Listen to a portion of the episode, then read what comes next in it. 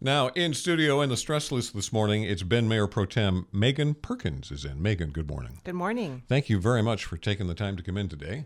Thank you.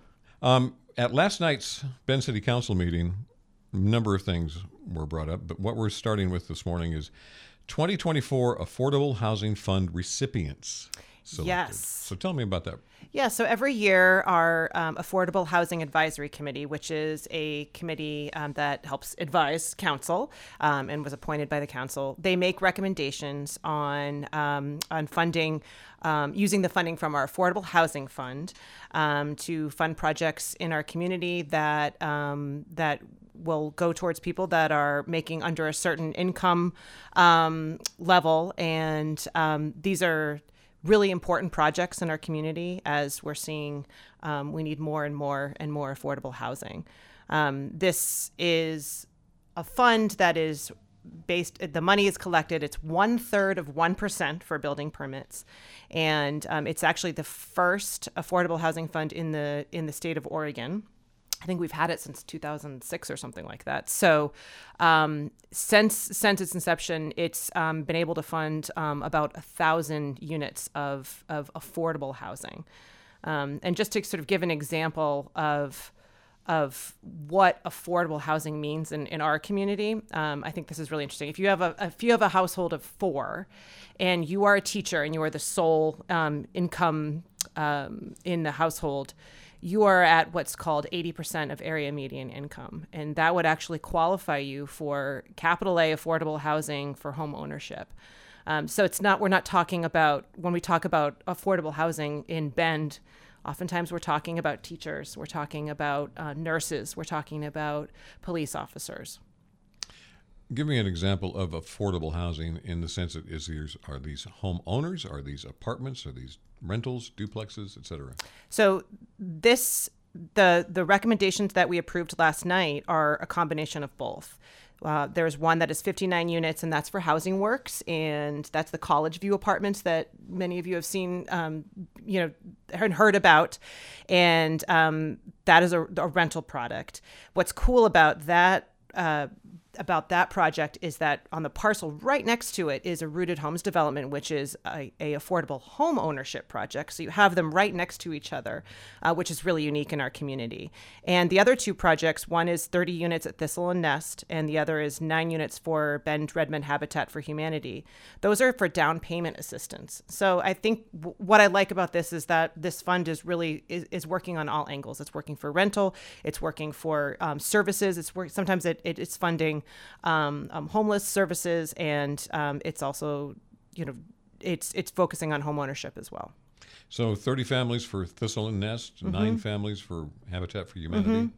So it sounds like it's, it's, a pretty good chunk this year. Pretty good chunk this year. You know, the the problem that we have every year in the in the Affordable Housing Committee has every year is that the requests are are are often way more than the amount that the fund generates, and it's just a sign that um, there is a, a, big need out there. Uh, the two projects that they did not recommend for funding, they had not secured. Uh, a lot of the federal and state funding that you need to make these projects be viable. And so it wasn't that they were bad projects at all. It was just that they needed to have that secured funding first, and they encouraged them to reapply. FM News 100.1, 1110 KBND. We're talking to Megan Perkins. She's Bend Mayor Pro Tem and uh, talking about the Affordable Housing Fund that was uh, voted on last night. This um, fund, does it change in size each year? It does change in size size each year depending on uh, the the you know amount that it generates. Uh, the, another another funding mechanism that we have, and this is from um, Housing and Urban Development, the HUD, HUD funding is CDBG funding, um, which is another thing that the Affordable Housing uh, Committee makes recommendations on, and they I think they have about four hundred and fifteen thousand that they can um, that they're going to be recommending to council uh, for projects that they're funding as well. It it just goes to show you that you in order to get affordable housing um, funded in our community and going in our community, it needs it needs funding from a, a lot of different levels. Uh, it's not something that people can just do out of the goodness of their heart in order for it to pencil, in order for it to work, in order for it to remain deed restricted for a long period of time, so that it's not affordable housing and it just flips over into market rate housing. It it, it has to have funding from a lot of sources and it has to have a lot of people uh, working to make sure that it happens. Adding those numbers together, 1.7 million dollars would that be it for this year, or were there the things That- in the pipeline? That is it for the affordable housing uh, fund for this year. Um, the the housing market in in general. Can you speak to that uh, as far as how does it look for the city of Bend? Are things going to level out? Uh, are are we do we have enough with things that are coming online this year and next? we we have we we are it is it is a really um, tough time because it, it we went from this extreme you know increase in in housing rates and and sort of almost like this this run on bend right where people were moving here so quickly um, and and paying cash and a lot of people felt that they were left out in the cold um, and then we had um, a really scary time when all of these um, protections that were that were around for COVID um, in terms of you know foreclosures and and um, you know evictions they all expired and so that is one of the reasons why we saw a, a you know a really dramatic increase in homelessness in our in our community. Uh, a lot of people were um, you know are who are homeless are still working and um, just can't afford uh, to live in our community anymore. But I'm I'm proud of the work that we have done. Last year, I think it was 10% of all of our, our housing that that um, came online was was affordable. We have um, a, a ton of, of affordable housing project in the in the works.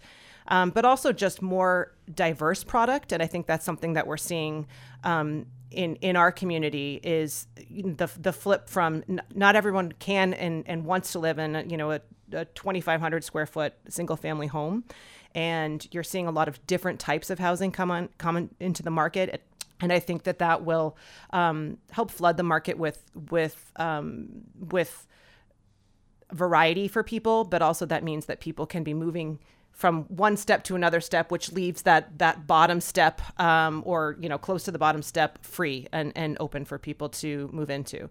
Um, so I, I, the more housing they have, we have, the more supply we have, and the more diverse supply we have, the the more we can make sure that everybody can afford to live here.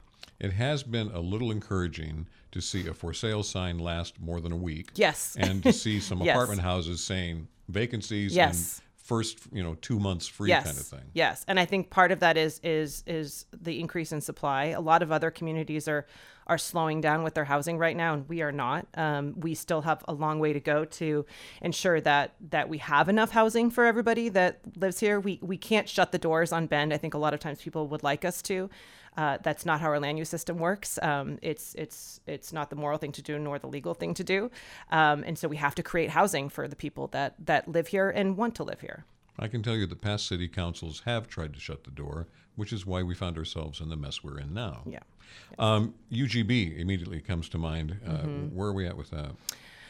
Well, right now, there the governor's housing bill um, that there is a possibility of a one-time UGB expansion. Right now, I think the negotiated is 100 acres, and uh, it's obviously still still with the legislature. Uh, we are following it closely and um, believe that it is a tool that we can and should use. So um, we are we are talking to legislators. I was just in Salem last week um, about this about this, and um, hope to see it be be a tool that we can use in the city of Bend. King City just recalled a number of their city council because of this UGB Hmm. deal, and the, the folks were not happy about the expansion. What's your sense of the voters in Bend? Um, I think that that one of the things that we're seeing here is that you know Bend is is starting to look a little different and and um, will look a, a little different. You know, we are starting to go up, not out, and so I think that that we can do both things at the same time. And I, I think we need the extra, you know, the the extra acreage to to build more housing. But I think also we need to be, and we are being really creative about the space that we already have in our community, uh, particularly in our core area. Are most of your constituency in favor of this? That's a good question. Um, as you know, um, the there is a small a small group of very loud voices, um, and so I, I believe that that um, people understand that we want com- complete communities where people don't have to drive 20 minutes to get to a grocery store. All right, Megan Perkins. She is Bend Mayor Pro Tem. Thank you so much for coming in today. Thank you. Great to talk to you. FM News 100.1, 1110 KBND.